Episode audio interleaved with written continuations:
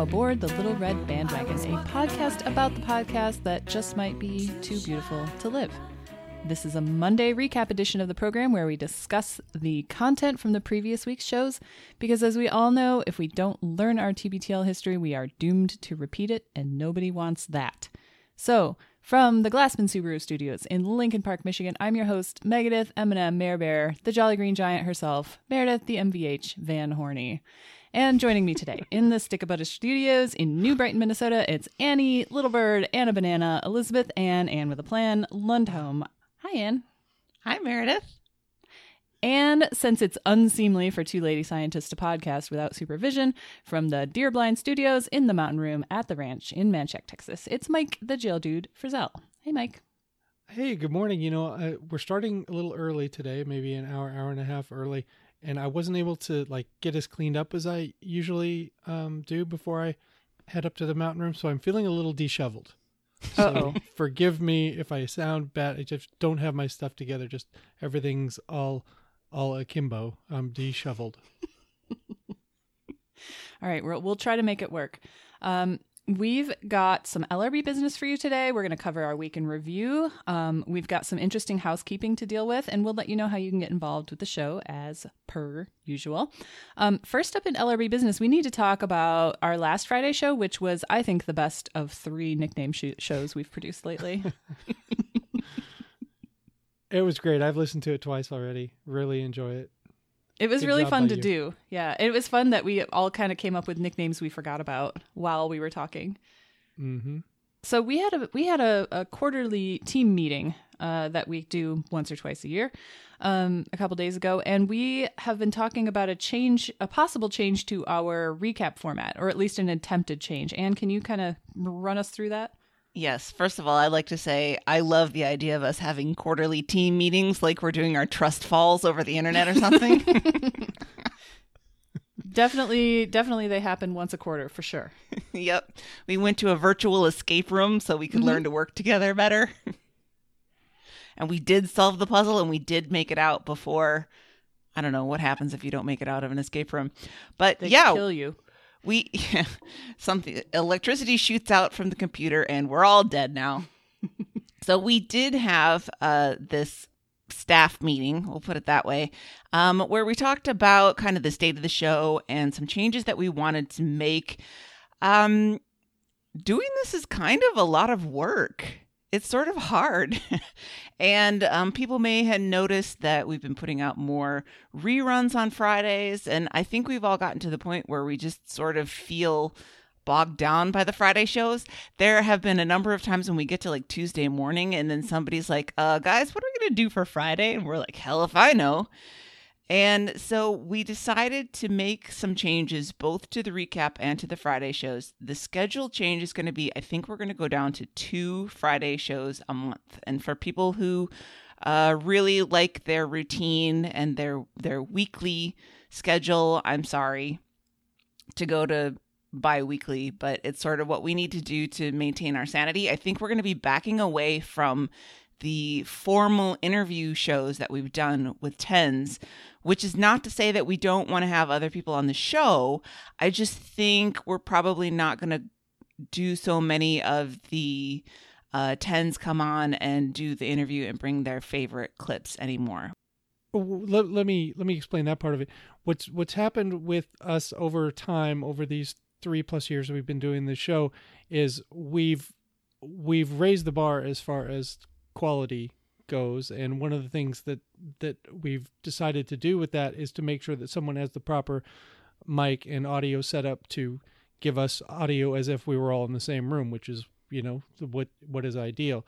So uh because of that I mean, we do have a microphone and we do ship it around but it's not as easy to set up a friday show. Not that it was ever really easy even when we had people on their own audio setups because we had to prep them in advance and do a test run and and such like that. So there was a lot of um, pre-production uh, on on those type of Friday shows where I mean we can't avoid the post production on a show, but we sure can avoid some of the pre-production. yeah, and um, it turned out that shipping a microphone around the country kind of added an extra layer to the scheduling difficulties and um it just got really hard and a lot of people who are sub- have submitted have said that their clip has already been taken the, the one that they wanted to bring so people don't know what they want to talk about and so we decided maybe it's time to kind of put that to bed for a little while That doesn't mean that we don't want to have you guys on the show. Like we we do. We're kind of thinking of a different way to incorporate tens into the show, though. Right Um, so maybe into a recap. Maybe you can join us for a recap, um, and we can talk about whatever you want to talk about. We'll we'll just kind of have to see how that goes. But we still, of course, love you all and want to talk to you. Right. And there are still some people who submitted to be on the interview show that we just haven't gotten to. And I want to stress that it is not about you at all. It's 100% about us and our sort of lack of administrative structure. You know, if we had a CEO, like if Christy was sitting there saying, okay, Anne, you do this, and Mike, you do this, and Meredith, you do this, then I think we might get it done. I think we'd be very resentful of Christy, but we might get more stuff done. It just takes one person who is okay with being universally hated. And we It don't want to hate one any of us. Is the problem? So. we're, we're we're preserving our friendship here, and I think that's the most important thing. Yeah, I was thinking about it in context. You know, when you watch um, beach volleyball at the Olympics, which is the only time I ever watch beach volleyball, and they have the two players. stuff. Yep, and one's on the right side of the court and one's on the left side of the court. And then there's this area in the middle that the commentators always refer to as the husband wife zone, where if the ball goes into that, then they'll like look at each other like, who's going to get it? Um. I think we have that sometimes with us where the ball comes in like right in the middle and we're like, well, are you going to do it? Are you going to do it? Are you going to do it? And then in effect, it doesn't end up getting done. So we, we ran into a bit of that with the, um, the interview shows. So for anybody who wanted to be on the show but didn't get their chance, we still do want you. It is not a commentary on you. Just send us an email and say, "Hey, I want to get on on one of those recaps or whatever," and we'll definitely make it happen because we love you and we want to talk to you. Mhm. So that's the Friday show. Um, and we're going to do a bunch of different things. I think we're still nailing it down on the Friday show. We kind of decided that the last Friday of every month we would do, we haven't decided on a name for it yet, but it would be like a mailbag grab bag sort of situation. So any of the throw your phones that we don't get to, we want to go over in that. Uh, anything that has come up in discussion over the course of the month, anything that anybody wants to ask us, send it in, or a topic that they want to raise, send it in, and we'll kind of figure out where we go from there. So we'll just get on the microphones and sort of jaw about all this stuff and hopefully Yeah. those will be uh, entertaining shows i was thinking half the fun of having throw your phones on those uh, that show is us trying to remember what the context for them was Yep. And I I also think that um this is a good opportunity for for listeners to get involved because we we do sometimes get comments of people saying, "Hey, why don't you guys do a show about X, Y, or Z?" And this will be kind of an opportunity to incorporate more of those ideas. So I'm I'm looking forward to those Friday shows. Hopefully that's going to be fun. And as luck would have it, this next Friday is going to be the last Friday of the month. So we're going to try out that format and see how it goes. So any um, ideas, contributions, feedback that anybody has are more than welcome. Unlike TBTL, we will listen to and consider your feedback without blasting you in return. Yeah, we won't automatically do the opposite of what you say just out of spite. right. Um, oh, the other change we should mention is that we're going to do a little bit uh, different kind of recapping Yes. technique, right? So instead of doing a, a blow by blow of their boring day, we're going to choose a few topics and and discuss those and use them as launching points. yes. Um, so maybe these might be more abbreviated, they might not. I guess that depends on how the conversations go. I know we haven't tried it yet, so Yeah. we're like, hey, maybe this will keep our shows to under two hours. And then I thought, mm, they probably won't. I think we'll be able to fill up the time. Yep.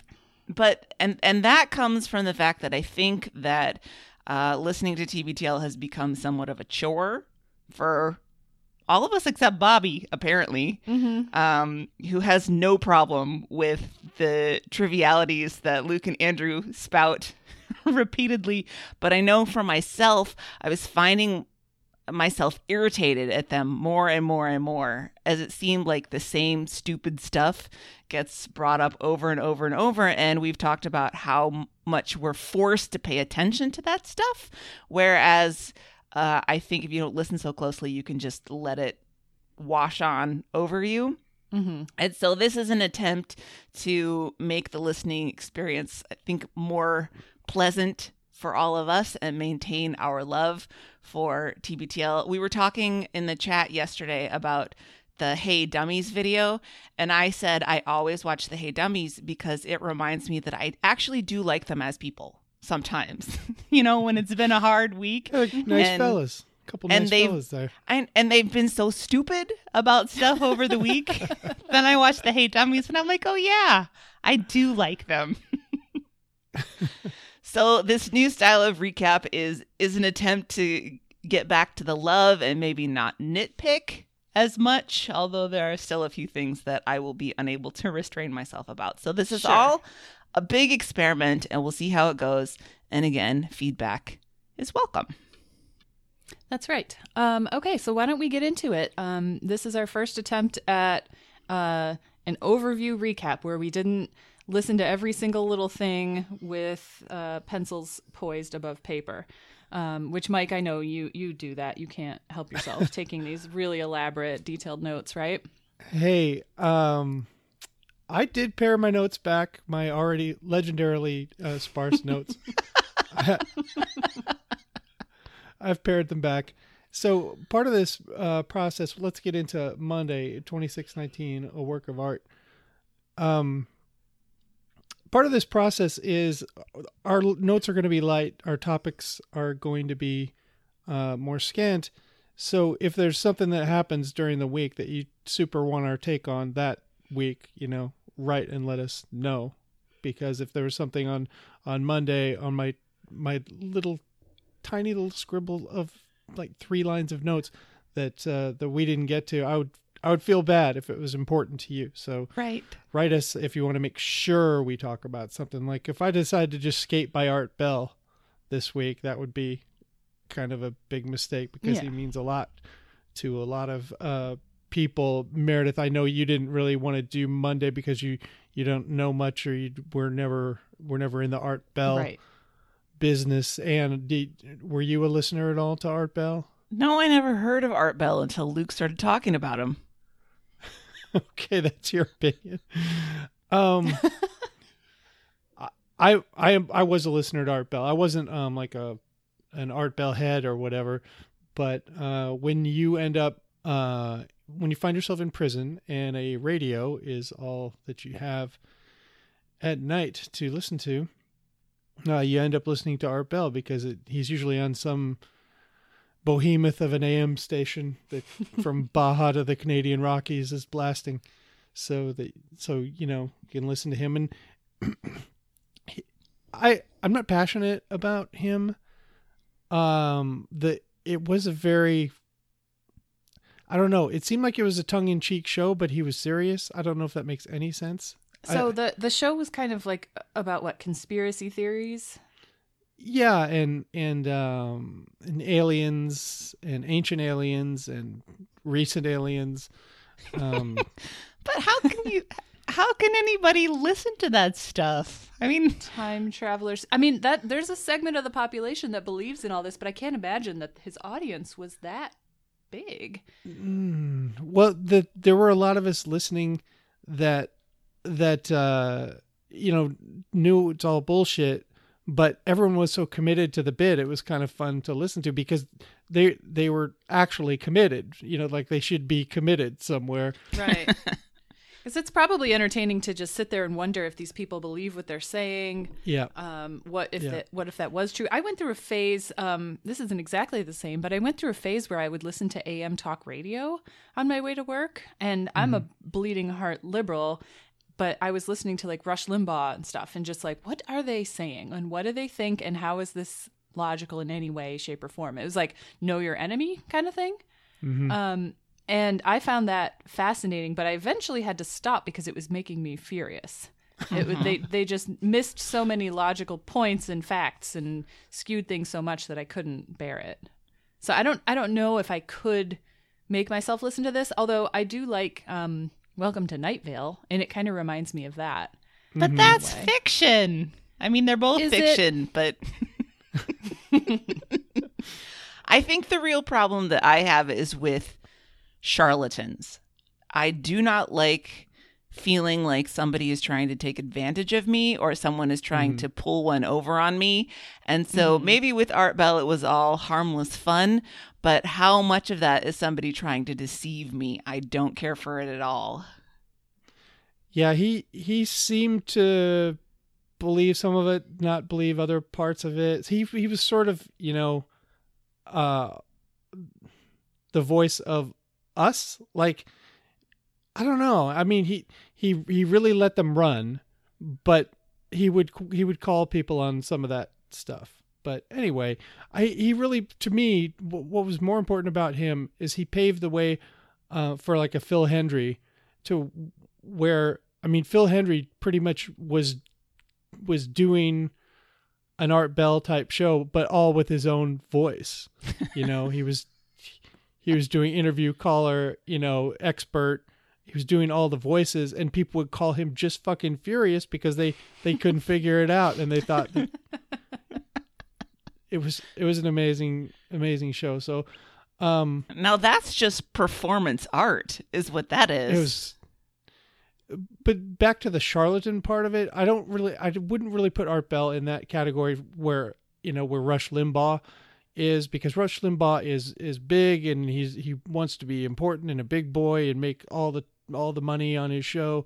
And so so then you're left wondering well he he's just hot taking it up and they're just making stuff up so that they can build this empire. Art bell was just a guy out in the desert in in a you know deer blind studios um you know putting the carts in by himself uh you know so i i don't have i don't have that level of resentment or feeling tricked by this guy as he gets rich off me because maybe he did get rich but certainly he he was not um not a trumpeter of himself. Uh i'm glad i have you all on for this art bell talk too because andrew during the course of this conversation reveals that he believes in time travel.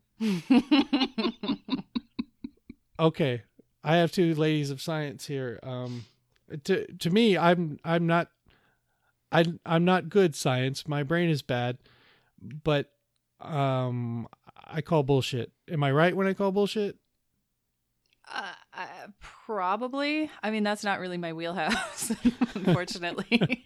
you're a science person tell That's me like- all about the physics That's like when somebody's citing a number about something, they're like, well, you probably know this, but. You know, the rate of car Right. accidents on blah, blah, blah. You're like, I don't know every statistic just because I'm a statistician. you read Um, statistics uh daily and it and that you It- get I all know the all the numbers Yeah. that exist. So I don't I don't know, but probably not. I mean, at, at least we don't have the ability to do it now.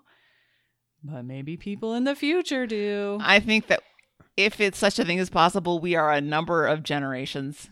And by a number, I mean thousands and thousands of generations of people away from being able to do that. But I don't know. I, I kind of think that time is a one way stream. yeah No, time's a flat circle. oh, god see, this is what happens when I don't have cable. Oh yeah. I'm behind on all the latest scientific discoveries.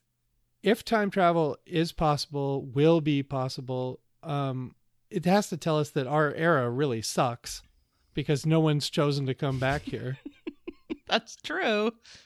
Maybe Must it sucks really so much better bad in the that future. we destroyed humanity and there's no one left to come back. Mm. Oh, yeah, that's a positive spin. Yeah. There are just there are other things I want to do before we get to time travel. I want to get the transporter before oh yeah. we learn to go back in time. I want to get uh what do they call it on the on Star Trek? The replicator where they make the food, you know, you say tea Earl Grey hot and then out comes your morning tea. I want to get that first. I feel like we're getting that we're pretty close with n- the Nespresso machine. We're almost Well, there. We are getting there with the holodecks. I mean, that's sort of conceivable Mhm. in the not too distant future, but Mhm. I, I think time travel is a way off. I would rather have teleporters than self-driving cars. Mm. Like there goes your morning commute, you know? That would Yeah. be Can you imagine if we got rid of all the roads, how much like green space we could have back? And you know what? One of my the saddest things in my entire life just about the world is roadkill. Like I can't look at it without wanting Mm. to cry. It's hard, um so I usually will see even if it's a if it's a cardboard box, I just am like I'm not going to look, I'm not going to look. I don't want to know, I don't want to know. I can't deal with it. And that would eliminate roadkill. Mm-hmm. You know, when we get to thinking about this, it would eliminate roadkill. We would improve the atmosphere because we could add so much uh, vegetation, plant life back in. Um, uh, think about uh, policing. We wouldn't have to have any traffic stops. We would have no more No more unarmed black men getting killed for speeding or whatever it is. Yep, no more drunk driving. Uh, I think transporters could revolutionize society in so many more ways than just getting us places quick. Get on it, Elon Musk. Yeah, stop wasting your time. I, I envision a future where a a, a black gentleman is tel- uh, teleporting himself to work, and he hits the button and disappears from his house, and then he instantly appears at his work with a police officer right by his side, ready to hassle him. Like they're not going to miss the opportunity to. Can we invent something like some sort of device that black men can strap to their backs or whatever and it makes their cell phones invisible? so they aren't mistaken for guns? Yeah, those gun-looking cell phones. I'm always thinking people are pulling their guns on me when they're just grabbing their cell phones. They should stop making them shaped like guns. I mean, that might be the first step. Mhm. yeah, I know, but you need to stop that, or just or put a a, a red tip on the end of the, your cell phone. Have it a bright know it's green not a cell real phone. one. Yeah. Well, uh, yeah, uh, teleportation. I like that because where we're going, we don't need roadkill. Um, Jesus Christ. That conversation was worth it just for that. Yep. so they they actually play a very good representation uh, clip of the Art Bell show of a guy claiming to be a paleo agricultural technician from the year 2063. I love how he said that just like we all know what a paleo ag tech is. so good. So does this guy does this guy really believe that he's this paleo ag tech or is he putting it on? That's what I, think want to know. Is he putting it on? is he crazy or is he fucking with people? he had some trouble with his tenses, which makes me think that he was fucking with people because Yes. if he really believed, he would know where he was and have.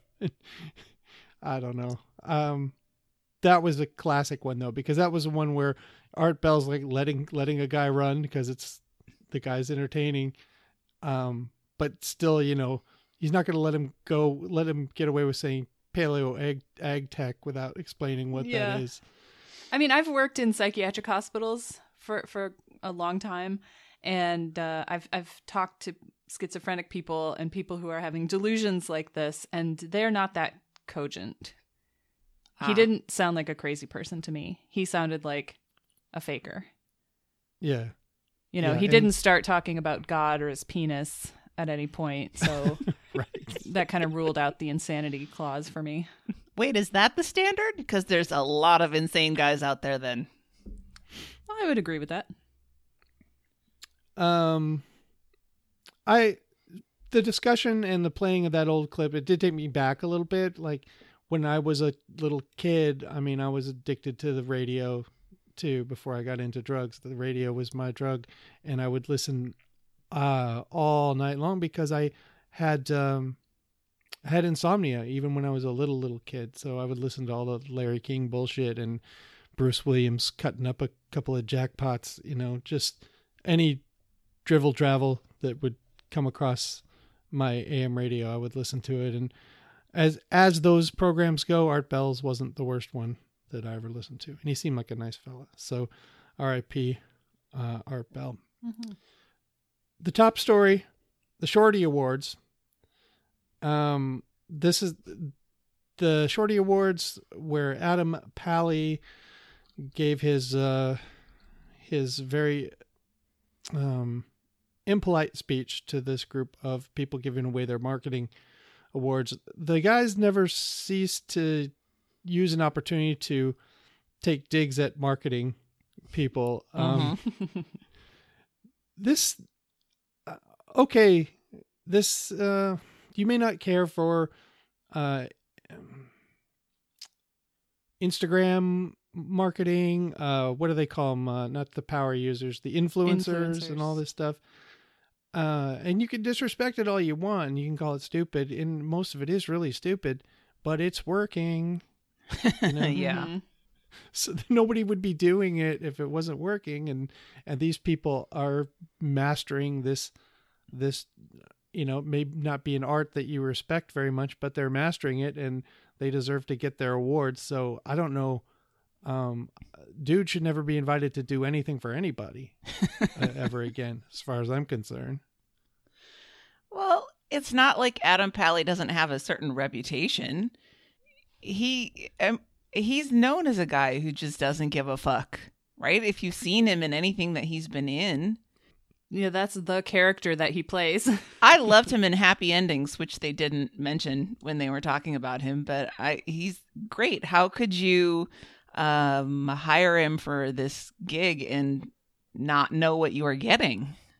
I like him a lot, and I liked him in the Mindy Project. All I can hear when he talks, though, is in a really strong Midwest accent, which is weird because Mhm. he's not from the Midwest. He's from New York City. Yeah, uh, I, they should have known what they're getting. I agree with you. And his first uh, role on television was in California, Californication as young Hollywood douchebag. So, Hmm. Good casting. yeah, yeah, we need to get a douchebag in here to give away our awards. He won't do anything shitty. Oh well, of course he did. Yeah, he plays like a frat guy on an ex frat guy, I guess, on the Mindy Project, Mhm. right? And I think that role suits him really well. Well, that's me. I worked in marketing, and I'm an ex frat guy. So I guess uh, I, if I ever get invited to hand out an award, I need to shit all over it before I hand it to the person. If the shawties come calling. Oh god, that was terrible. No worse than their attempts. so they hmm, they get a little high and mighty about like well the this like viral viral marketing and you know this is the dude who made he went around with a fucking Ford Fiesta back in the day. Remember Mhm. when Luke had to had to pretend that he liked to drive a Ford Fiesta? Yeah. Just want to point that out before And then he went and- Got into space car at the end of the day. Right. That's right. That's right. He went home in a space car. Wait, uh, he went home in his wife's Jetta. He's also Um, pretend he's also pretended to to use Bing, which no one has ever done in the history of the world. So I don't know. You do what you right. got to do for your paycheck. Yeah, just don't just don't throw shade back at other people when they're doing their marketing thing. Yeah. is is what I'm saying. You know, they got a different way of doing it. And again, Luke gets caught out in not actually being a sports fan again by not knowing who Backpack Kid was because lots of NFL players were doing Backpack Kid in the end zone this year, which is my favorite end zone celebration because I it's have very zero solitary. idea what this is. This is an, a celebration dance. it it was a kid on the internet. He ended up on SNL with uh, Katy Perry. I think she saw him do his YouTube Backpack Kid video, and then she brought him up on stage, and he did the Backpack Kid on SNL. Um, I don't know. It's one of these Instagram things. So stupid. I, Ugh, no one's making any money. Millennials. Ugh. don't give anyone an award for doing something creative. Oh boy, I didn't expect to get that worked up. Um, You never do. Luke talks about turning down a radio acting gig, uh, and that he rarely turns down any gigs. But uh, it turned into some sort of philosophical discussion about why he felt above it or something. Mhm. I don't know. Why doesn't he pass that stuff along to, to Andrew? Come on, I know I got a friend. He can. I mean, there's a, a certain point at which he probably does feel that he's past doing commercials for Mhm. I don't know Crazy Eddie's car stereo repair or whatever, Yeah. right? Yeah, and I don't I don't blame him. Um, but uh, you know, throw your throw your buddy a little little sunshine there. Mm-hmm. There's an email about the uh, the there's a someone um, tried to take frozen ground 50 49.99 pounds of frozen ground beef back to college. Oh, what a nightmare.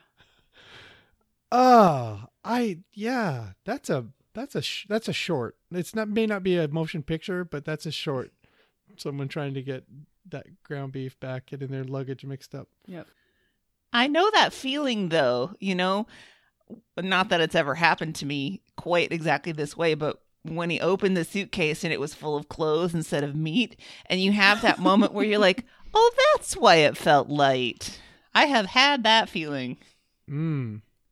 Yeah, that's interesting. When back when I used to travel uh, at all or even more, um, I put it. They have these like fluorescent stickers, and I would just put one on the bottom of my suitcase, and then I knew because it looked like everyone else's, but mine was the one with the. The little lime green fluorescent sticker on the bottom. Yeah. So, I put a little like orange and, and green tag on mine or tie a scrunchie to the handle or something like that just to distinguish it because of my, yeah, I have a black suitcase that looks like every Mhm. other black suitcase that comes down the line. Um, but they also put your name, like, there's plenty of ways. Like, they put your name on the tag too. You can check that before you walk away. Right. I actually bought a red suitcase the last time I bought one. And it was hard too because I'm not into buying stuff that calls attention to itself. I had like black suitcases and navy suitcases, and I was like, a red one? Oh my God, it's helped a lot. I have a really ugly electric blue suitcase, like a giant, giant one for if I'm going on a really long trip. Um, and that is really, really helpful um, for identification. yeah, I I tend to just take just take the first black bag that comes out, open it up, and if the stuff's better than my stuff, then I just zip it back up and get going. Or if it's full of ground beef, you're like, score, bye. God, where would I put it? I don't know. Um, before before I get done with Monday, I just want to say that I mean, Luke outs himself as not very much of a sports fan sometimes, and then I his his blackjack game. I gotta say, I, I'm not one who hits on a soft eighteen, so That seems really risky. Yeah, I mean, I got 18. Uh, yeah. I mean, I'm assuming. Oh, soft 18. I even looked it up. Just I haven't been playing wrong all these years. There's there don't, don't seem to be a lot of people who want to want gamblers to hit on a soft 18, except the casino. Right. That's it for Monday. Oh, let's go to Tuesday, number 2620, without further ado. Um, this was a great show with uh, Nora McInerney from Terrible Thanks for Asking on. I have thought many times about listening to that podcast, but uh, my own mental state tends to be somewhat fragile at times, and I thought maybe maybe it might be a little bit much for me to be listening to other people talk about their sadness. It's one of the reasons I had to stop listening to the mental illness happy hour podcast because, well, I mean, it kind of drags, but it's also like I would feel myself sort of drowning in other people's sadness, like getting sucked mm-hmm. into it. So I've never listened to Nora McInerney, and now I think that maybe maybe I should because she sounds great, and she sounds very Midwestern in a really good Yep. way. Yep. Well, it's a whole conversation about I don't know, it's essentially it boils down to how how can we be present for people who are grieving and they talk a lot about how people just sort of don't reach out and it's not because maybe they don't care so much as they just don't know what to do. And I would say that I have definitely felt sort of uh like that for sure. Like I'm I just don't want to say the wrong thing, so you end up not saying anything at all, and it turns out that that's that's worse.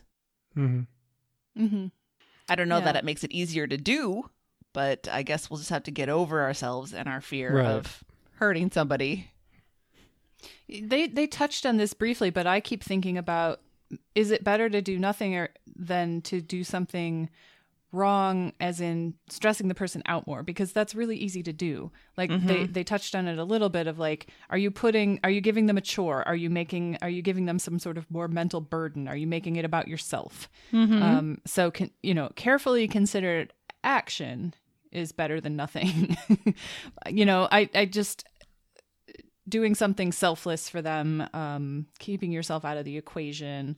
Those are the kind of things i try to think about at least in these situations. And and i'm this exact same like my instinct used to be i'll just stay out of this. I don't know what to do.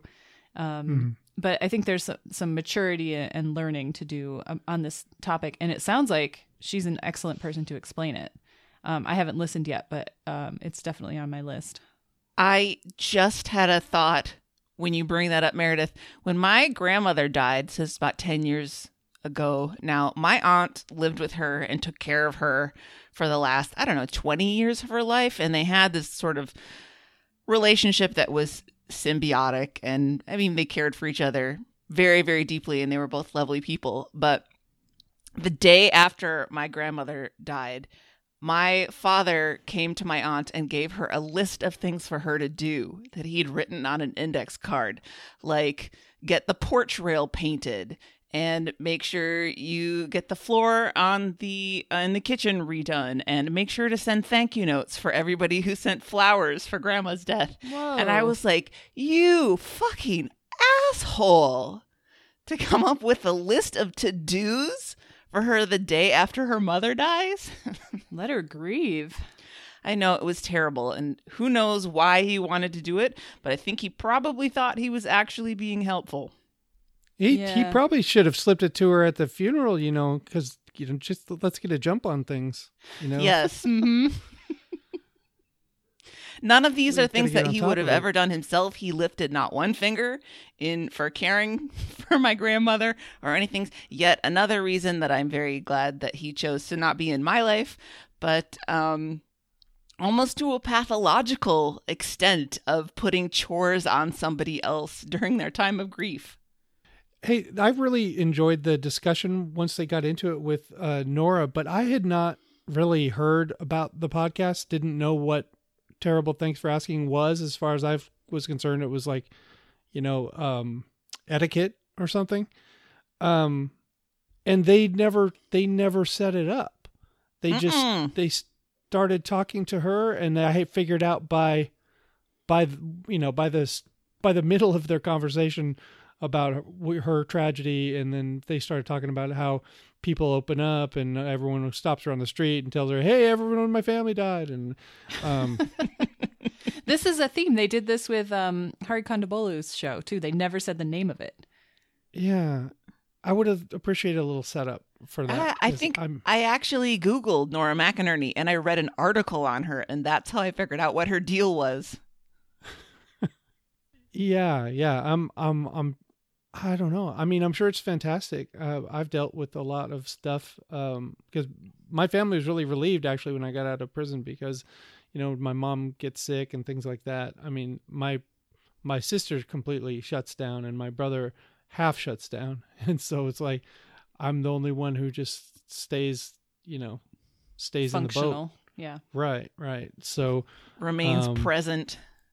if I need if I need more if I need a pep talk, maybe I'll go over there and listen to some folks talk about horrible things happening in their family. Mhm. Um, but I think the real meat of this discussion, we can all agree, was the end when they asked her to name her favorite candy bars. right. And she came up with number one, the dreaded Butterfinger. Mm. and Love it. two, number two, Caramello, which I think we never considered. I do love a good Caramello. I do too. The chocolate is pretty cheap, which takes us to number three. She just said cheap chocolate like Cadbury eggs. And then Luke takes this opportunity to just shit all over dark chocolate and how terrible it is. So I disagree with that. And I used to love milk chocolate and cheap milk chocolate too. Like bring me a Whitman sampler and I am a happy camper. But as I've gotten older and I started to sort of think about maybe putting things that are not so completely disgusting in my body or or when I started counting calories more and I thought if I'm going to eat it, I'm going to make sure that it's quality. I sort of learned more about dark chocolate and started eating it a little bit more until I got to the point where I prefer it. But just another example of Luke taking a giant dump on things that he personally doesn't like. I don't I don't like dark chocolate either, really. Um, but I don't hate I don't hate those who love it. I'm I'm sure you're not pretending like people who drink scotch. Um, but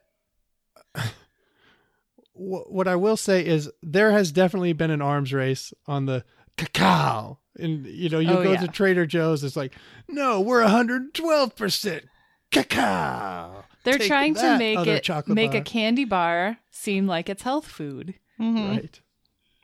and it's not, and it doesn't taste that good when it's that dark. Like they put sugar and milk in it for a reason. I'm I'm Right. fine with dark chocolate. I am, um, and my tastes are kind of evolving past um, really bad milk chocolate, but I still really like milk chocolate. Like I had a Dove egg over Easter, and it was gross. Yeah. I don't like Dove at all anymore, and I used to think it was like the height of luxury. Yeah. I'm going to I'm going to say something probably very controversial to our West Coast listeners, but I don't like See's chocolate at all. I think it's Uh, terrible Mm, and it tastes waxy. yeah. It, it's kind of the standard for giving somebody gift chocolate. Right. And I just say, no, thank you. It Candy just- shops kind of creep me out. I'll I'll just I'll just put that out there. I don't like Why? I don't like I don't like have I don't like the I mean I do it for for Emily because there's this lamb's candies here in town and they make pretty special stuff so I'll do it. And and those shops aren't are nearly as creepy as like those See's shops. which Everything's white and Mhm. glass and mirrors and I, and I and I get to de- very delicately point to the things that I could I get with one of these and four of those and quarter pound of these please you know can uh, candy's a shame food I mean I just want to go to Kmart see if they're eight for a buck if they're not just scoop some into my hoodie my Right. My Jurga shirt and just get out of there into the It's- pocket of, of Bill Radke's bathrobe. just drop it in there while he's like, "No, don't do that," you know. So I don't know. I, I've never really liked like candy stores, and and therefore maybe I just have a bad association, like the the See's candies out of the box or whatever. Never really cared for them very much. There's a place in um in the Midwest, specifically, uh, well, Chicago and Detroit, called Sanders um, Confections, and I think they're kind of across the country now. But that's one place that I'm happy to browse all day long. And there's also a chocolate store in Dallas called Dude Sweet Chocolate, and their chocolate is very dark and very cacao heavy. Um, but they do make giant marshmallows that I love. They're so good. They're like the size of your fist. Um, and I think what you're supposed to do is cut them into pieces, but who's got time for that? I just Come on shove them in my mouth. They're great. This- um, since moving away, This I've may be the ordered root of your jaw problems. They're soft. It's fine. I've actually gone through the trouble of ordering them from their website now that I'm not there because I love them so much. There's a real difference between a a fresh made marshmallow and the jet puffed crap that you get in the bags at the Mhm. grocery store. There really is. I've made marshmallows a few times. It's pretty fun. Yeah. I recommend it. It's not that hard. We finally get the reveal of the Raptures tape. Oof. Oof, indeed. I uh, they. I think I was. What was I doing? I was driving to the dentist to get a cavity filled when I was listening to this, and, and there was and one you were point where- relieved to get there. yeah, I was. To get I out of was. the I was like, oh, I can't wait to get this needle stuck in my gum because Andrew's like, should we keep listening? And I'm going, no, yelling no in my car. Please stop. I think my brain has blocked it. Like I don't remember actually listening to it. I know I listened to it, but I don't remember any of the content. So I think that's just a, a self protection mechanism, a biological uh, protection mechanism. Um, but it does get them into a whole bunch of like Bible story talk, and they talk about how great the phrase wailing and gnashing of teeth and rending of garments, and and they get I don't confused about revelations. I think what I took away from this was I was surprised at how poor Luke's knowledge of the Bible was, given the atmosphere that he grew up Yeah. with. Because Andrew was like, "Well, don't you mean this? Don't you mean this?" Maybe he's tried to banish it from his brain. Yeah, maybe like us with the raptures. Yeah. Um, and then we get to the part of the show that I know was Mike's favorite.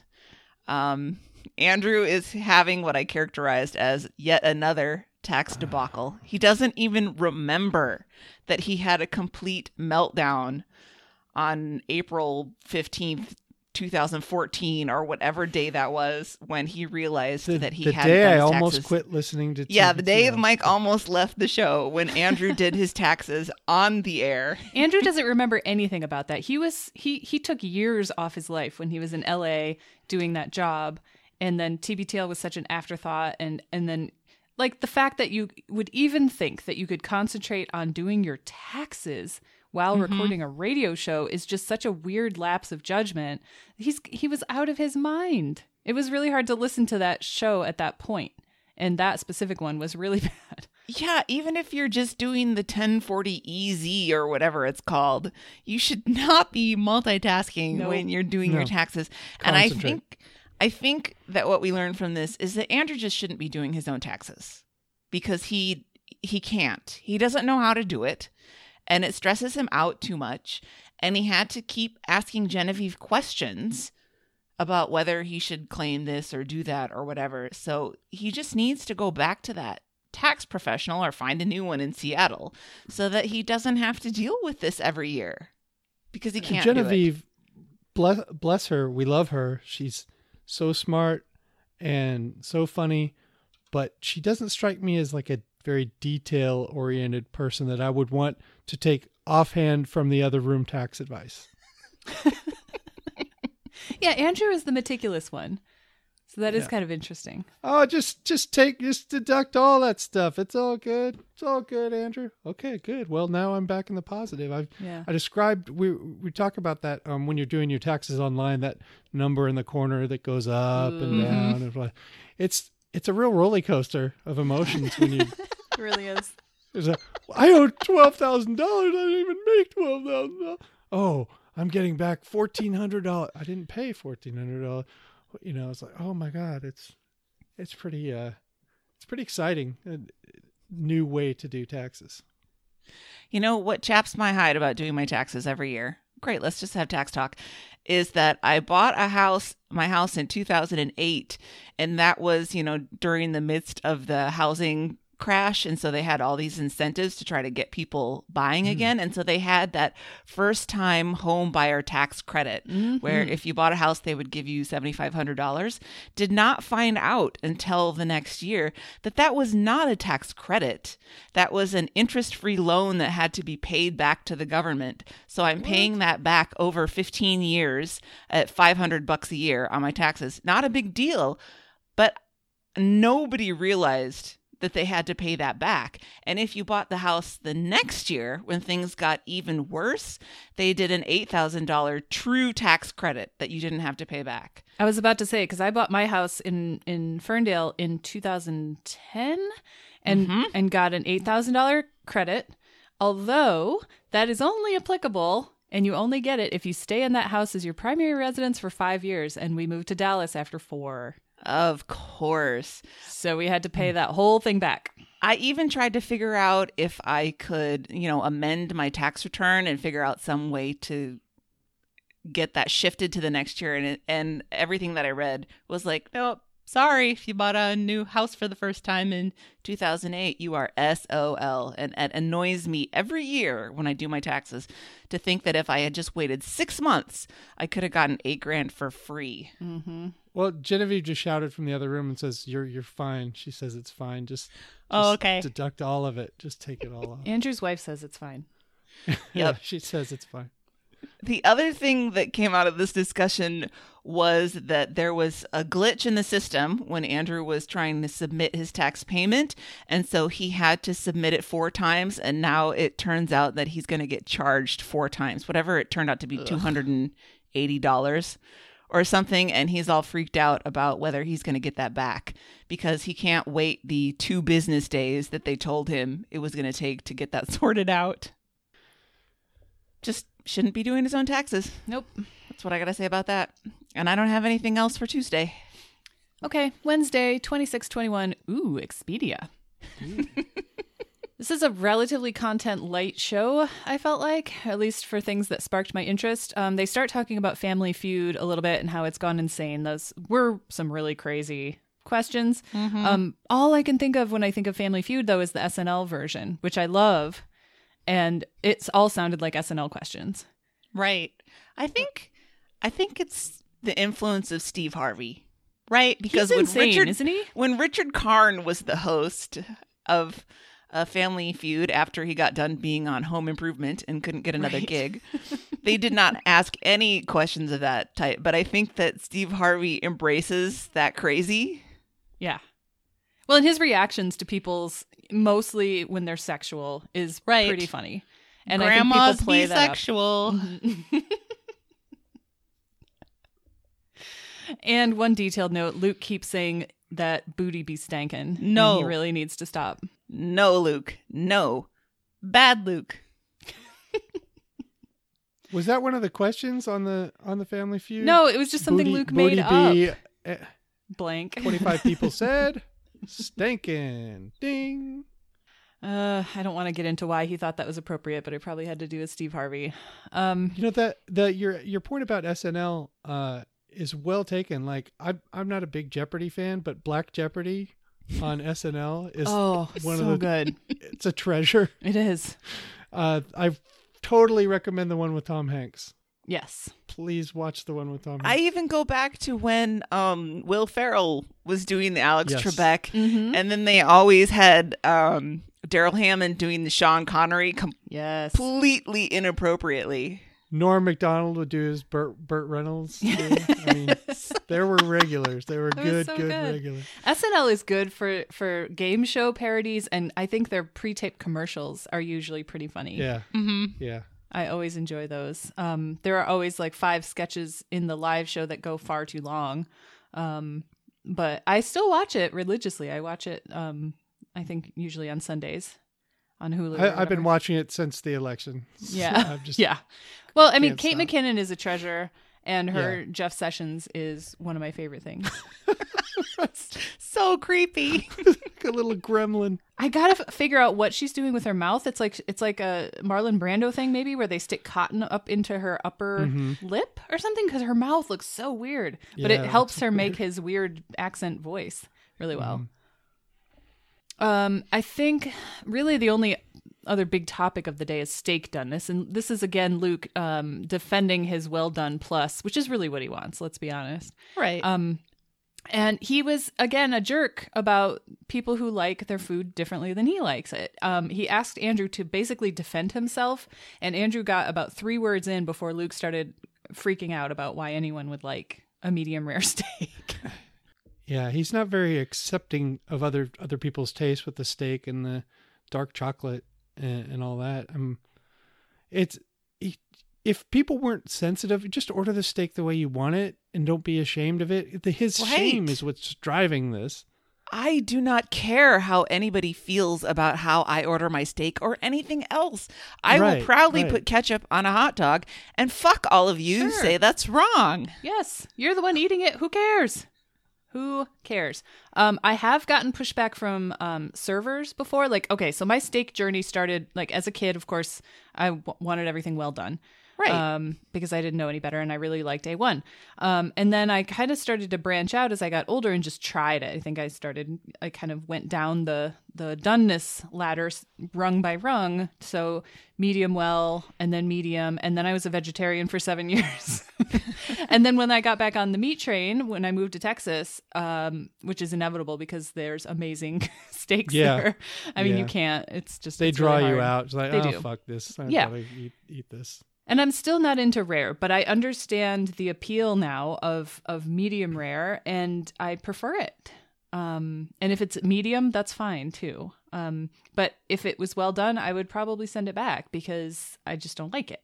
Um, now, what I don't like is partially done fish or pork. Yeah. Um, I have had waiters uh, give me pushback on wanting a salmon um, cooked through. I don't say well done, I because I don't know if if that classification exists for seafood, but I have ordered um, salmon cooked through, and I always kind of get ahead of the server and say my apologies to the chef, but I don't like it raw in the middle. I just don't. Yeah. And I don't really care what they say, but I've gotten I've gotten kind of shat on by servers before for that. They're like, you know, chef prefers it served. I don't care. I'm the one eating it. I'm the one paying for it. You're gonna cook it all the way through. Well, I see the point of their um uh, of of the whole the whole story was, you know, restaurants are sending out more rare than you want because they don't want to overdo it because then they got to throw a steak away. Right. Mhm. Um you know, and and those steaks they- God, when we go to Ruth's Chris once a year, those steaks are so good. They have to be really expensive on the on the food cost end. So, yeah, you throw away a couple of those a night and you're screwed. Your costs are blown. They are expensive, let me tell you, because Duff had uh he turned into like a barbecue slash steak hobbyist. Um and there was a Whole Foods near the house where they had dry aged steaks.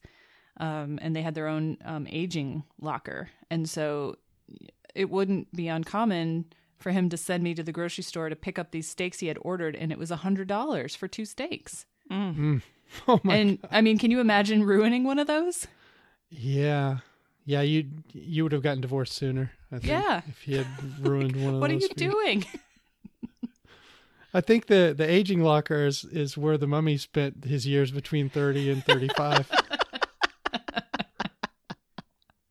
That explains the texture of his skin. yeah.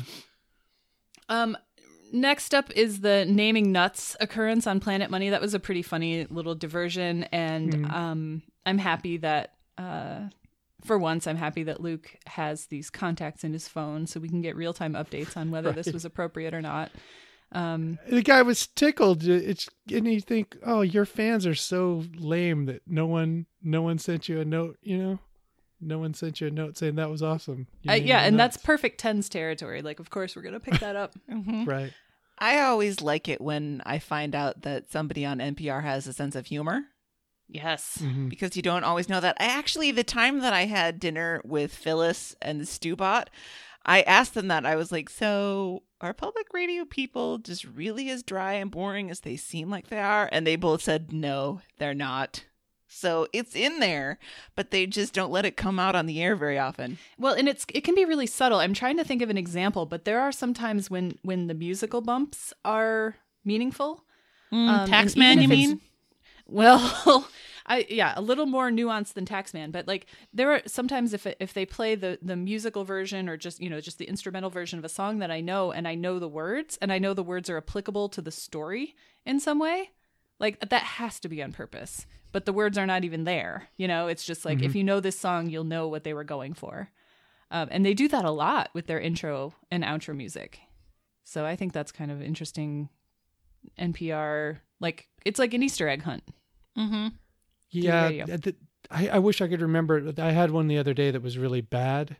It was like super, super on the nose, and they had the words even. It wasn't just instrumental. Hmm. And I and I was and I was thinking, um, yeah, there's NPR. Not only are, do a lot of them have senses of humor we don't know about, some of them are actually hacks, and we uh, we have to listen to the bumps to find out. It's a large organization.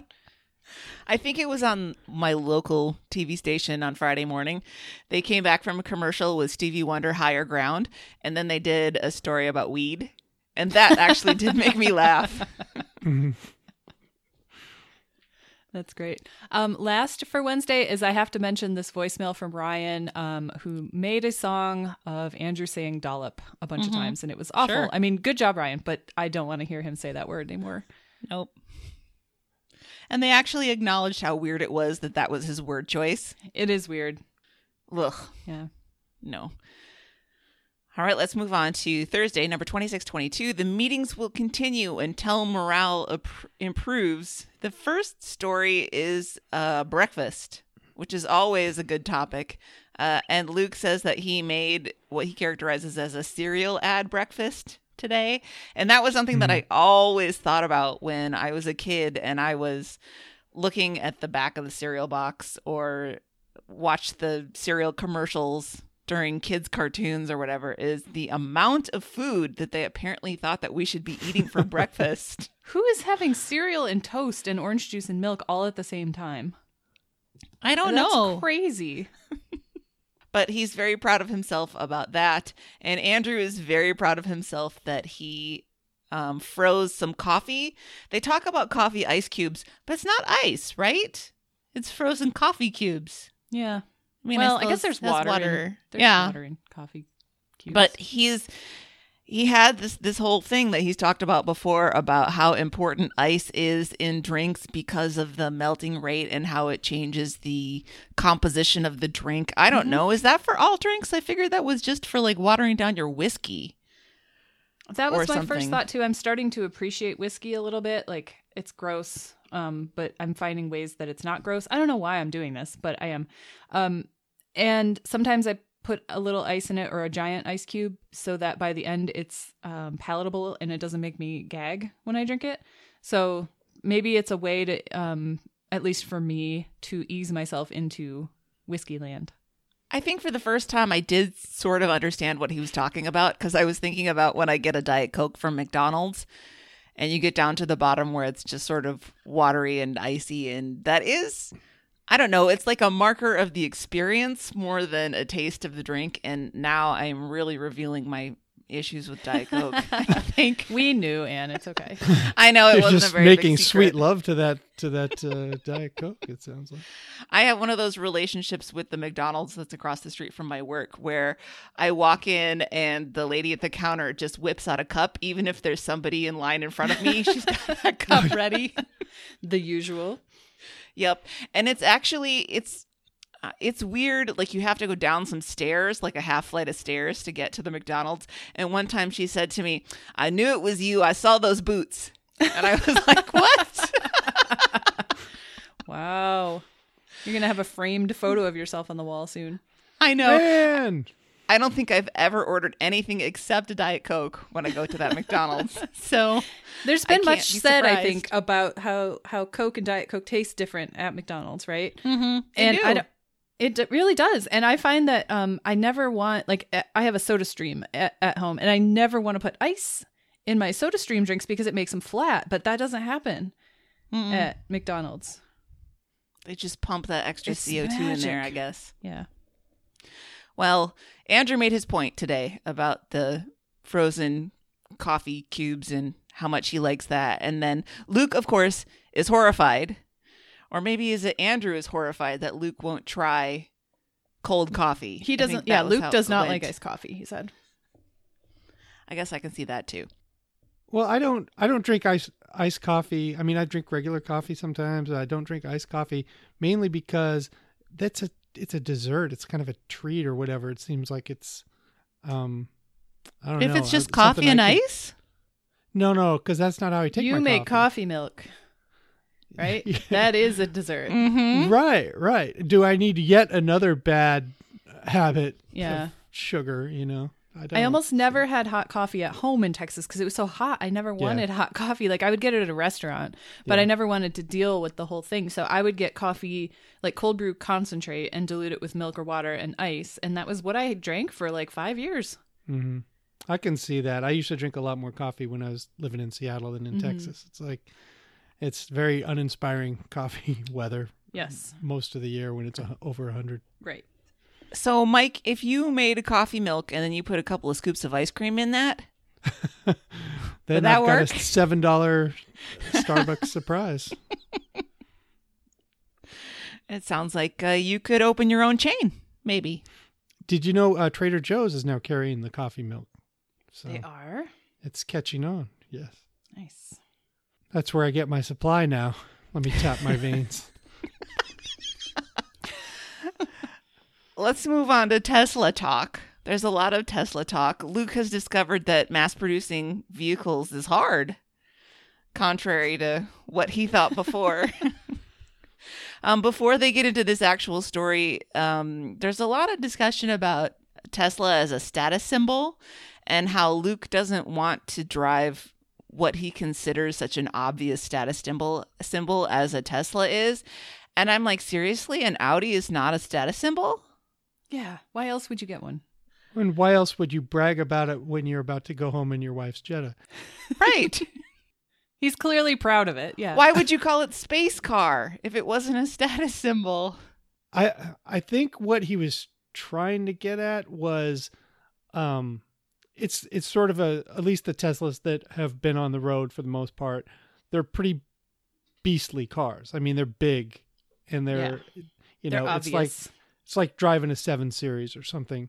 And you know, except for if if I dug cars and and had that money had enough money to buy a car at that level, I would definitely buy a Tesla because then at least I'm a douchebag who's not who's not polluting and getting four miles to Mhm. the gallon. I guess I mean Andrew I think said that he didn't even really know what it was. Um and he thought they were like the weird roadsters that he was seeing driving yeah, and they're around. driven by Butterfingers. right. They're, they're driverless. And I, I just I, maybe it was I think Dallas is its own universe as far as cars. Mm-hmm. There's so many rich people and there's so many amazing cars everywhere that I got really bored with Teslas. Like I just saw them con like I parked they were next to yeah. Bentleys at the grocery store and was like, eh, you know, like A lot of Tesla Teslas is no Austin, big too. deal. Yeah. Um, it's interesting when you see like a crazy rare Ferrari or something. Um, you, those you don't see 400 of them a day going to the grocery store. Um, but I'm just really, I, I wouldn't mind a Tesla um, if somebody gave it to me, but I'm not going to spend $100,000 on it. No. Mm-hmm. I they're still very rare around here, but I think that's probably Oh, 'cause of- that's a lot of money to spend on a car. Oh, yeah. exactly. That's Midwestern practicality right there. Well, there's no point. I mean, in Detroit, I never see them, and there's no point in having a nice car here because your axles are just going to get destroyed by the roads. Right. There's no point. I think if people are going to spend money on a vehicle here, it's more likely to be a big truck. They're going to Sure. drop a lot of money on like a Yukon or something that you can hardly get into a parking space, which is a personal pet peeve of mine. Um, or maybe like a Lexus around Yeah. These parts. But other than that, we're just way too practical. I did see a Tesla once driving around in my neighborhood, and I was like, "Are you lost? what? this is New Brighton. I. It's not Minnetonka. I don't understand what you're doing here." Can you rent Teslas now? What's going on? I think my Subaru choice is still probably the best um, balance of a good quality car that's fast and fun to drive and is still practical for this crazy state um, and our crazy weather. Um, And that's about as Yeah, fancy as I think. I'll ever get. Yeah, good choice. Well, even though they talk about Teslas themselves for a while, the real thrust of this story is this company wide memo that Elon Musk put out to try and solve some of the problems that they're having getting this new Tesla out. Um, so these are changes that he wants to people to make to improve productivity, and I did write all five of them down because I thought they were interesting. Uh, number one is to cancel lar- large meetings, or if you can't cancel them, at least keep them short. Uh, to ignore the rules, quote, if following them is obviously ridiculous, unquote. Three, to sidestep the chain of command. Four, to avoid acronyms. And five, and this is the one we were really interested in, walk out of dumb meetings or end dumb phone calls. Um, the problem is, is with all this is that rules are for people who can't practice common sense, right? This is all common sense thing Mhm. that those of us who uh, sort of handle our business and um, can make critical thought decisions can make. But the problem is the people that can't be trusted to do things appropriately. That's who you have the rules for. Well, the other thing is all of those um, guidelines are subjective. If it's dumb, hmm uh, who's to say it's dumb?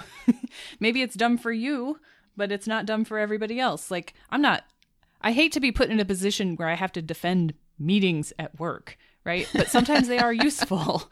Um, I, I think I think keeping them concise and focused might be a good place to start. Um, but just giving your employees carte blanche to just leave I, I don't know. And it, they made a good point, I think, about like your supervisor would have to agree with this too, or you're going to get fired. Right. Right. You know, who's making those judgment calls? If he's like empowering everybody is probably a good thing. Um, but you still have to get work done. Like I, I want them to agree on how a Tesla should be built so everyone's on the same page. I think it's ridiculous that we have to put all 27 rivets in this door panel.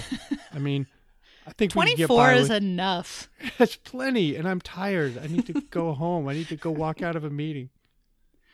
I mean, this is just a set of rules that's put out by a guy who's not answerable to anybody. Yeah. So he doesn't have to think about the consequences. What it actually made me think of is return policies at stores, which of course I have a lot of experience with. And we had an incident, a couple of incidents at our stores once long ago, like I was brand new working there, where this woman came in and waited until the salesperson wasn't looking and then like swiped a whole armful of bath and body products off the shelf and brought them up to the hmm. counter and said i bought these as corporate gifts and a bunch of people are allergic to them and i'd like my money back and even though our policy was no receipt no money back the clerk gave her over a hundred dollars for this stuff Wow. that she just stolen without even leaving the store Wow. And so that's why you have to have these policies is not because I can't use my judgment on whether somebody is scamming me, because there are people that just have to have a rule to follow. Or when somebody comes in and is mad, quote unquote mad, and says, These cause problems, I'm an angry customer, I need you to satisfy me, then they don't know what to do and they do the wrong thing. That's totally why you have to have rules.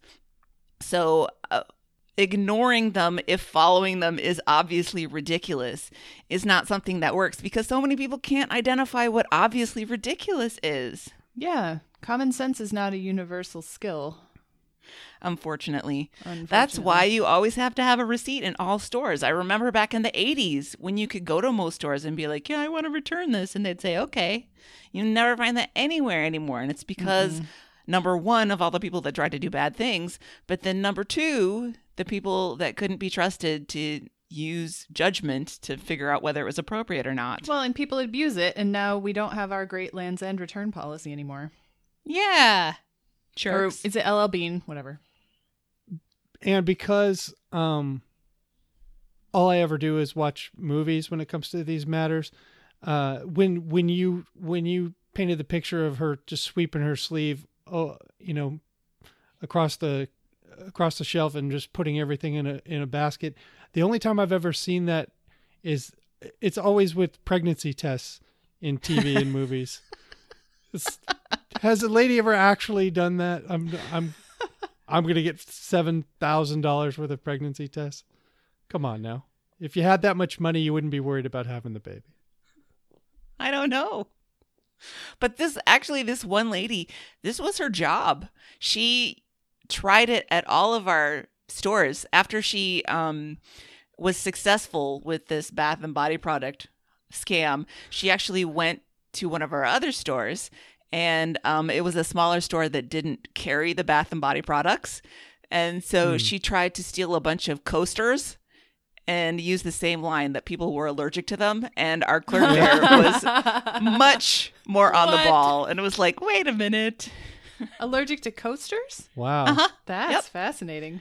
So what happens when you have to improvise in these situations. I actually ta- I talked to her on the phone once because she called up and spun me this story about how she had purchased a bunch of CDs which we then carried for use she worked for Dr. John Najarian in his work with kids with cancer and these were for um like music therapy and they turned out that she had purchased not exactly the kind of CDs that he wanted so could she return them and I'm sitting there on the phone with her I was like 23 years old and I thought Dr. John Najarian isn't he like a heart transplant surgeon he's not a pediatric oncologist so I told her absolutely come in and return these CDs. And then when she did, I just uh, I had told her that I couldn't give her cash and issued her a check, which our office had to send out, and then we just never sent the check. Nice. So this is a lady who made it her profession to go around trying to scam There were stores out of money. People who just do that constantly. Like I, I, I had some friends in college who worked at Abercrombie, and they were people who were well known to mall security, Mm-hmm. um, and they would get uh, busted for stealing stuff on a weekly basis. Yep. Um, and so secure everybody at the stores knew who they were and the security guards all knew who they were. It's like everybody had a mental picture of this person and they knew to keep an eye on them and not take the returns. Our mall's um, undercover security cop told me once that people would have pants where they would have elastic down at the ankles to kind of keep the bottom of the pant leg closed, and then they would just drop in there. stuff. Exactly. cereal in there. Boy, Mike, you would have done well at this. They would just drop stuff down their waistband, or ladies Absolutely. would have um, pregnancy cages, fake pregnancy bumps, where they would put stuff. Oh. Hmm. There are a lot of bad people in this world.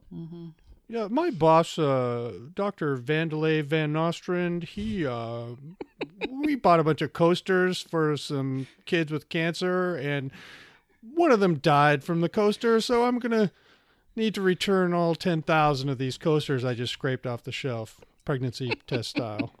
Dr. Nicholas Riviera asked me to purchase these For hand everybody? Oh, I have a hand towel story, but I won't. I won't tell it because it's too many. A too many hand theft towel story. Oh yeah, it's just some lady that. Um. All right, fine, I'll tell it. Who tried to it, return a bunch of hand towels, like a dozen hand towels, and the story was that her daughter had given her these hand towels as a gift, but unfortunately she was moving to Europe tomorrow, and she found out that she couldn't take the hand towels with her, and she didn't want to hurt her daughter's feelings by saying that she couldn't take them, so she was just going to return them quietly, and could she have the money, please? Oh, God. Yeah, they don't let you import hand towels. Nope. That's crazy. That's dangerous. Well, you got to get, just scoop out a little bit of that ground beef and just, then press the towels in there, and then when you get there, you'll have your ground beef and your towels. and your suitcase won't be dripping as much blood everywhere. You, you can wipe your face when you're in the hotel with your with your hand towels. God, you guys are just problem solvers. but I think we've demonstrated now why long meetings are important to have. Mm-hmm. So you're wrong, Elon. Um, and then finally, I thought this was funny at the end of the day. This voicemail from Renee sharing with Luke her recipe for a Big Mac salad, which sounded both awesome and disgusting to me. But something that Luke should get into because it seems like it probably fits his definition of low carb, i.e., no buns, no breads, but still uh, probably lots of dressing and ketchup if he wants to add that to his Big Mac salad, which will add those carbs right back in. And potato chips. Let's not forget the potato chips. Right. And Right. you know, when he was talking about this and his dumb English muffin thing, he made the assertion that it doesn't matter how many calories you eat as long as you're cutting carbs. Yeah. He's trying to lose weight. I think I think this is the brilliant camouflage of the low carb movement. I am not a believer in low carb. I don't think it's the type of calories you eat. But I think that people who go low carb tend to end up cutting calories because they're trying not to eat carbs. Yeah, And that's how all diets loses the work. weight. That's how all restrictive diets work. You could eat Haagen Dazs all day and lose weight because you would be so sick of eating it that you wouldn't want to, and you would stop eating things. I, you know, it's just insane to me that he would make that assertion, and um, I, I hope I wish he would stop saying those things to a large audience. Yes, because people are desperate to lose weight. I speak from experience. And so you listen to somebody who's successful, and it's somebody who, mm, let's face it, is probably not going to get too big anyway and just has a minor, probably bad Yeah. habits that lead to a little bit of gain. He could start sprinting up the stairs with the laundry basket a little Yes! faster and, and lose ten pounds. He could just lay off a glass of wine at the end of the night and he'd probably hmm lose the weight. So, Well, I know I've said this before, but it's all right to have some bad stuff. Just don't have as much of it. Because, like that Hey Dummies video where he deconstructed a Big Mac and what was the other one? It was another sandwich. Egg McMuffin? Uh, yes, right. An Egg McMuffin. Um, you know, just get one of those and eat it instead of going home and doing all this bullshit and and putting these these little hockey pucks in there instead of the bun and and he eats both of them. Well, just get one and eat it the way God intended and, and move on with your life. You don't just because you're you're you're going for a shame eating doesn't mean that you have to overeat, over shame eat. Mm-hmm. You can just write shame eat. Can I just say sorry to anybody who likes them, but those Mikey's low carb English muffins looked nasty. They're just like egg, aren't they? I don't know, but that is not how an English muffin should look. No. Ugh. Yeah, I hear like a yacht horn when I see one slide across the kitchen floor.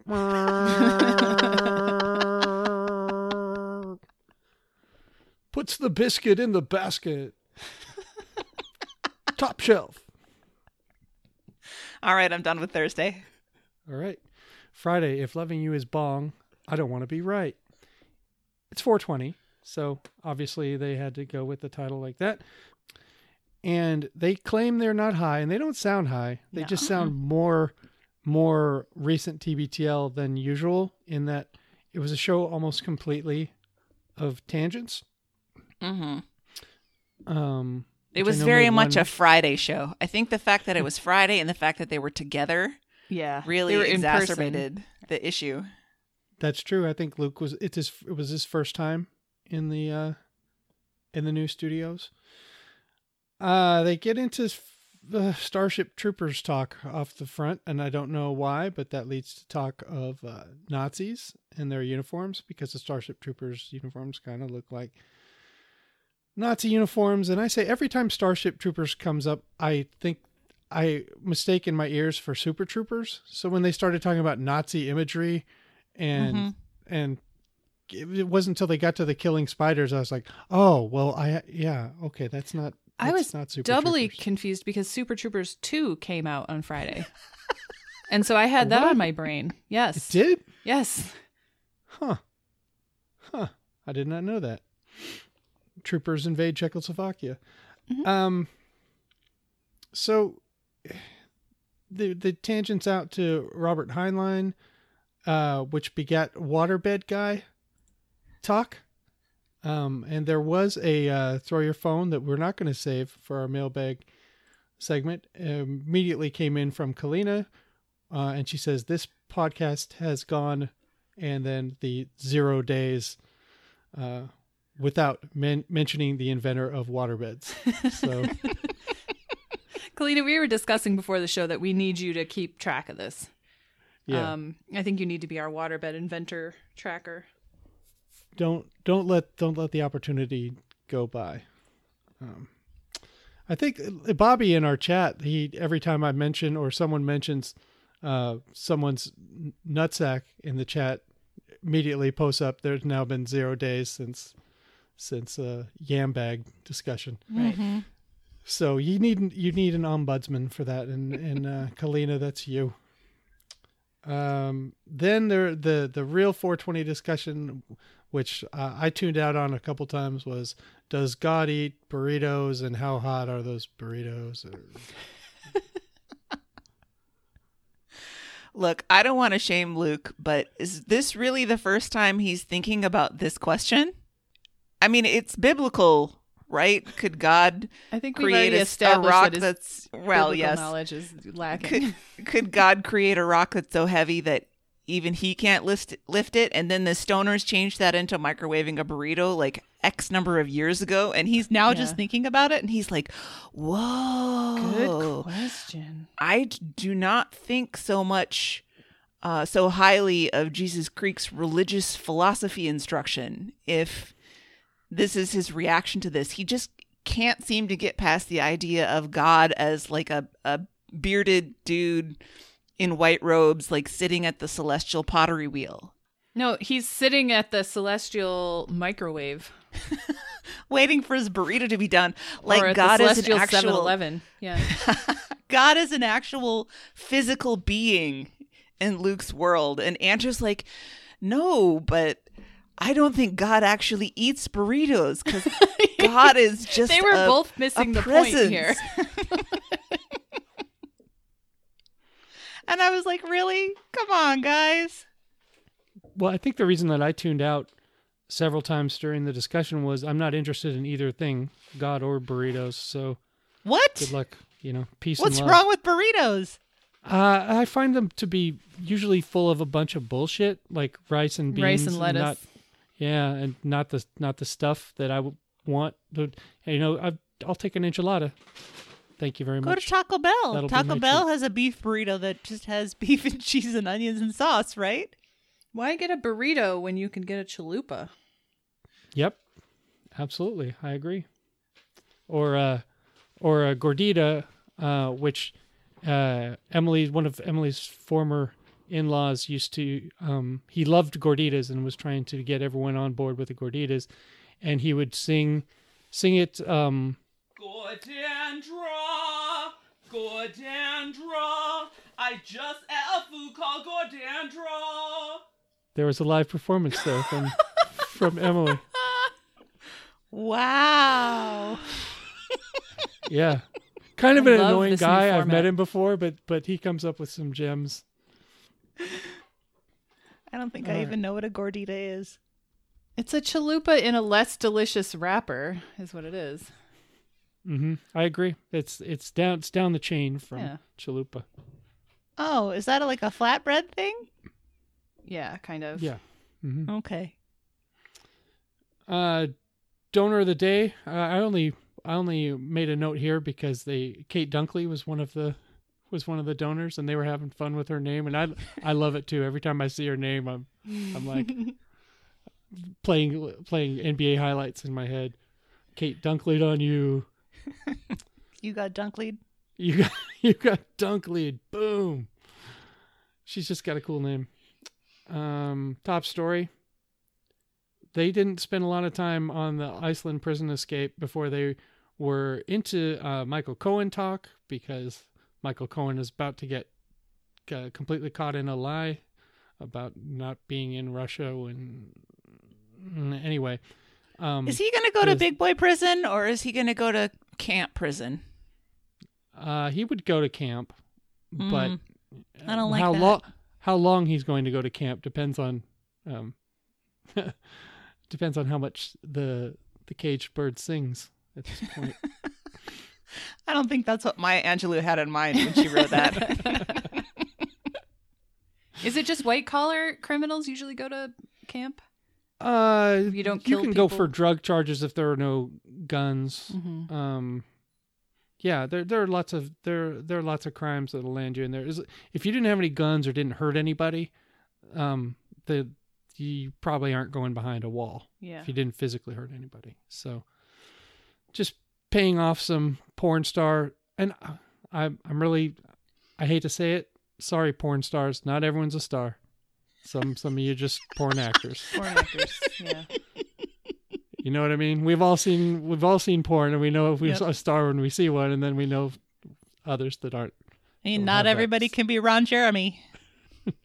Ain't no, that not everyone truth? has that that uh that star quality. talent. Mhm. so um then before they get back to the Iceland prison escape guy, uh Luke has to check his Bitcoin again.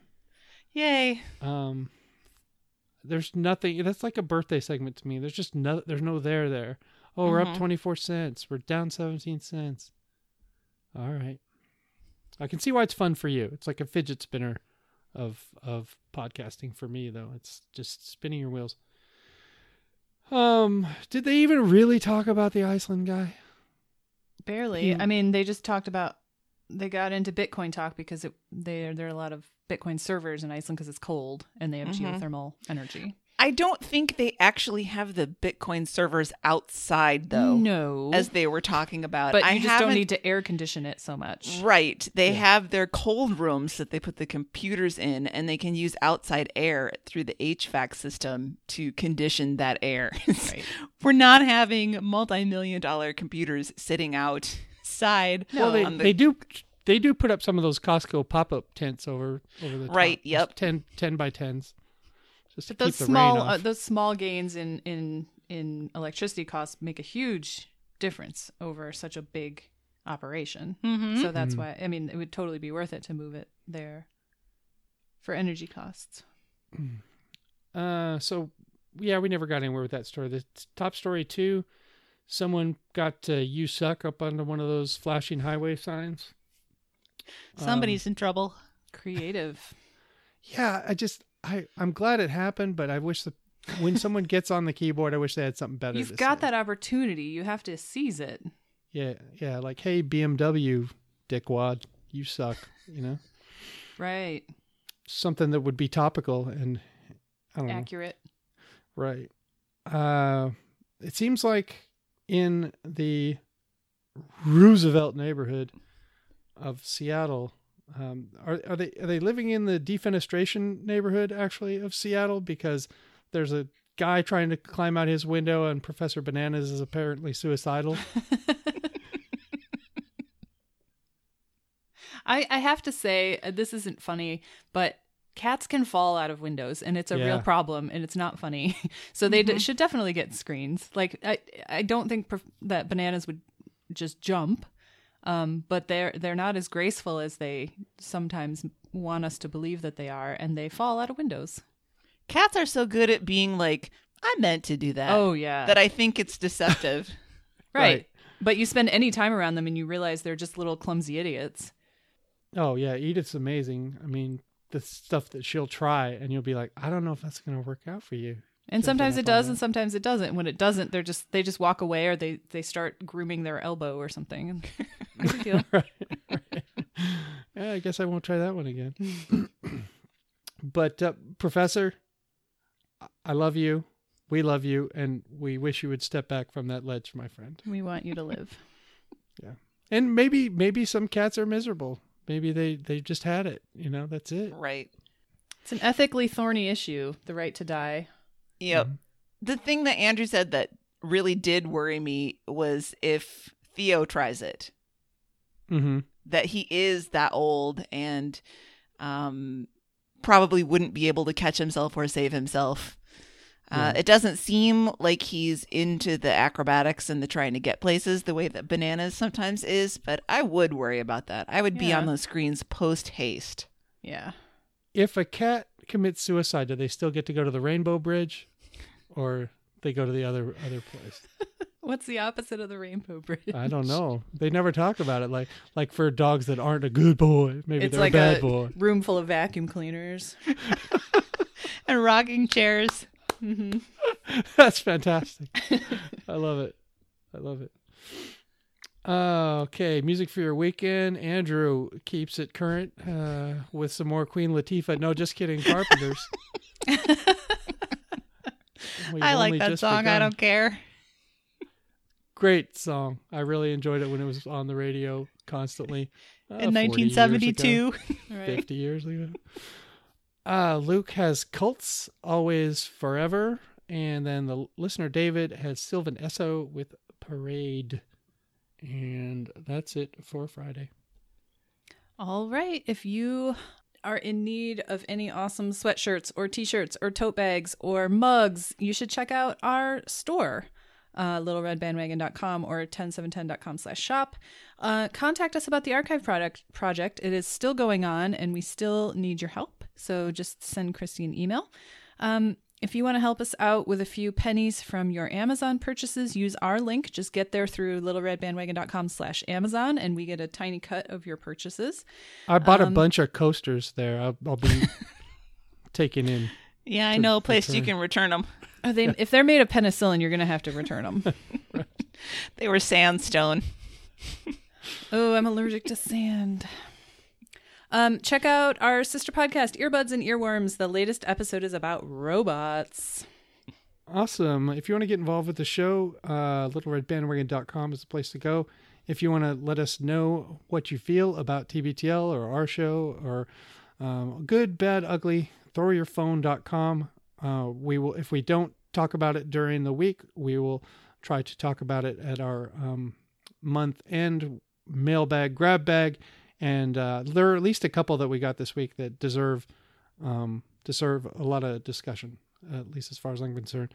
So do that. Uh, you can go to our Facebook page. There's some fun stuff there right now with the nickname show under the nickname show post. People are posting pictures of their pets and all the nicknames I love it. that- Thank you.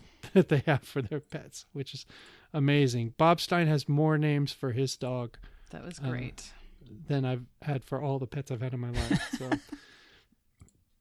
um, the show Twitter is at LRB Podcast. You can email us at littleredbandwagon at gmail.com.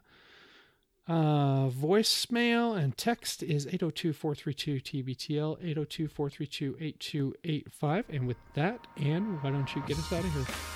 Until next time, this is the next party. We love you, Jen. Nailed it.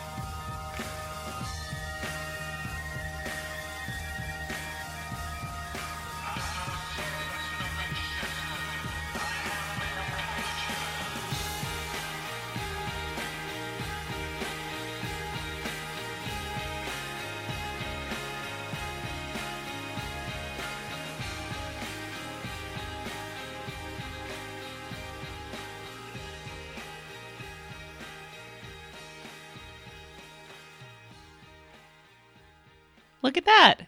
We managed to make a full show. Under two hours. I mean, it wasn't shorter, No. but I think it was more fun. I was a little worried we'd get to like 45 minutes. Be like, well, that's Yep, it. That's it. Yeah, right. We'll have to tell a couple hot dog stories, cut up a couple of jackpots. and- Yep.